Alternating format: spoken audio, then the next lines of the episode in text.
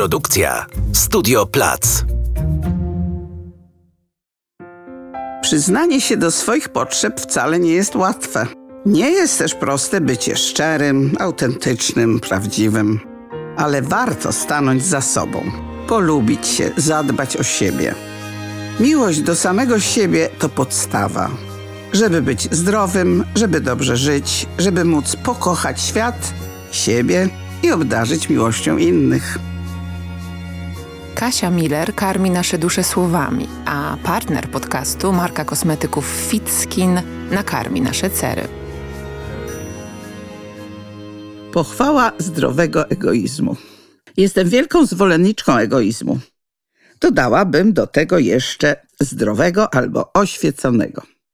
Nie chodzi o prymitywny egoizm, jaki się wyłącznie z tym słowem często kojarzy. Bardzo wiele szkód w wychowaniu i myśleniu społecznym przynosi straszenie egoizmem, ponieważ tak naprawdę wszyscy jesteśmy egoistami.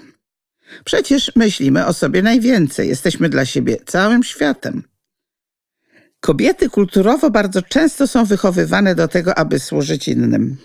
Córkom w procesie wychowania wpaja się na ogół przekaz: nie bądźcie egoistkami. Synom rzadko się tak mówi. Mężczyznom po prostu wolno być egoistami. Kobietom nie. I przez to marnują swoje życie. Same starają się być na szarym końcu układu, w którym się znajdują. Jednocześnie myślą o sobie bez przerwy, że są nieszczęśliwe i biedne, czyli i tak wciąż egoistycznie, a właściwie egotycznie koncentrują się na sobie. Tylko że w negatywny sposób, psując sobie frajdę z życia. Zdrowy egoizm polega na tym, że człowiek lubi siebie. Zgadza się na to, że ma mocne i słabe strony, że nie wszystko potrafi. Zdaje sobie sprawę, że inni ludzie, tak jak on, traktują siebie poważnie. Żyje szczęśliwie i daje światu odetchnąć. Egoista, który jest spełniony, jest zadowolony z tego, że siebie kocha i akceptuje. Przyjmuje też ludzi takimi, jacy są. Jest tolerancyjny, bo wie, że sam nie będzie wszechmocny. I nie oczekuje też tego od innych. Nie ma postawy roszczeniowej. Egoizm to postawa, która istnieje, by budować twoje dobre życie w miarę spełnione, dające satysfakcję, ale nie wyłącznie. Mądry człowiek zdaje sobie sprawę, że nie będzie miał wszystkiego.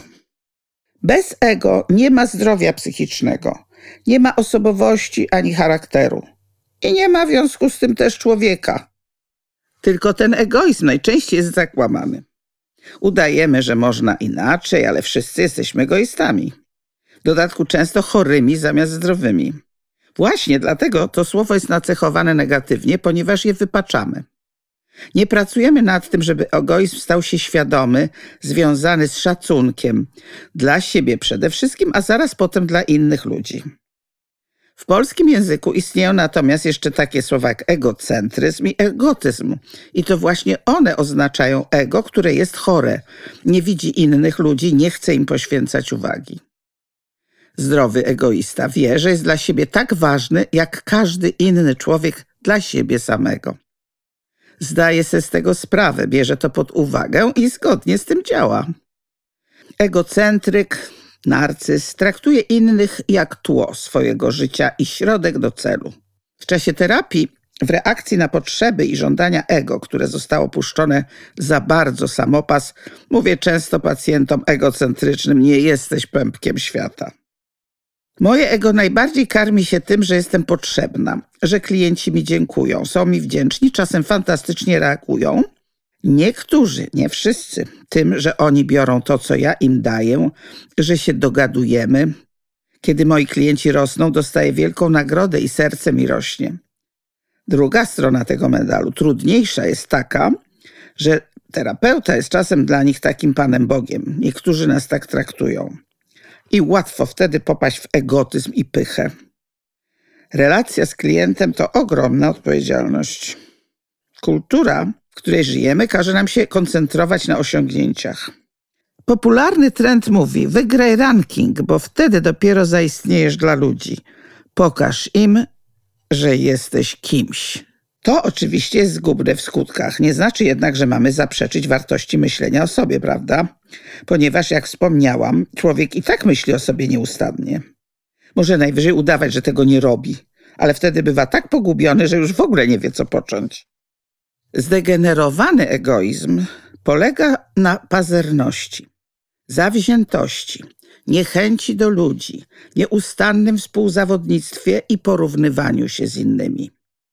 A warto, by człowiek wrócił do egoizmu pod tytułem „Naprawdę jestem ważny i troszczę się o siebie”. Jedno z najpiękniejszych zdań w terapii, jakie znam i jakiego używam, brzmi: zmiana to stać się tym, kim się jest. Dotrzeć do siebie, a nie do tego, że mamusia sobie życzyła, żebym była baletnicą, bo ona nie zdołała. Ani do tego, że musisz mieć samochód określonej wartości, bo inaczej niektórzy ludzie nie będą się z tobą kolegować.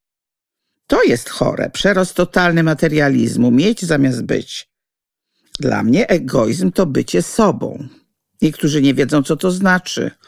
Im się wydaje, że być sobą to jest dostać awans, zrobić karierę, pokazać wszystkim, że na coś mnie było stać. Jeśli mam zdolności i to wszystko zrobię, to cudownie, ale to nie może być jedyny cel życia.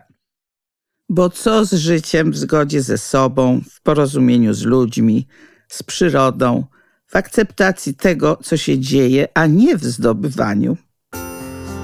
Więcej inspirujących tekstów znajdziesz w magazynie Zwierciadło i na zwierciadło kropka p l.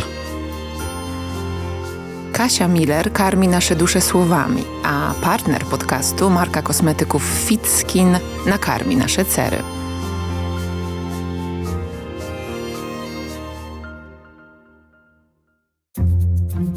Produkcja Studio Plac.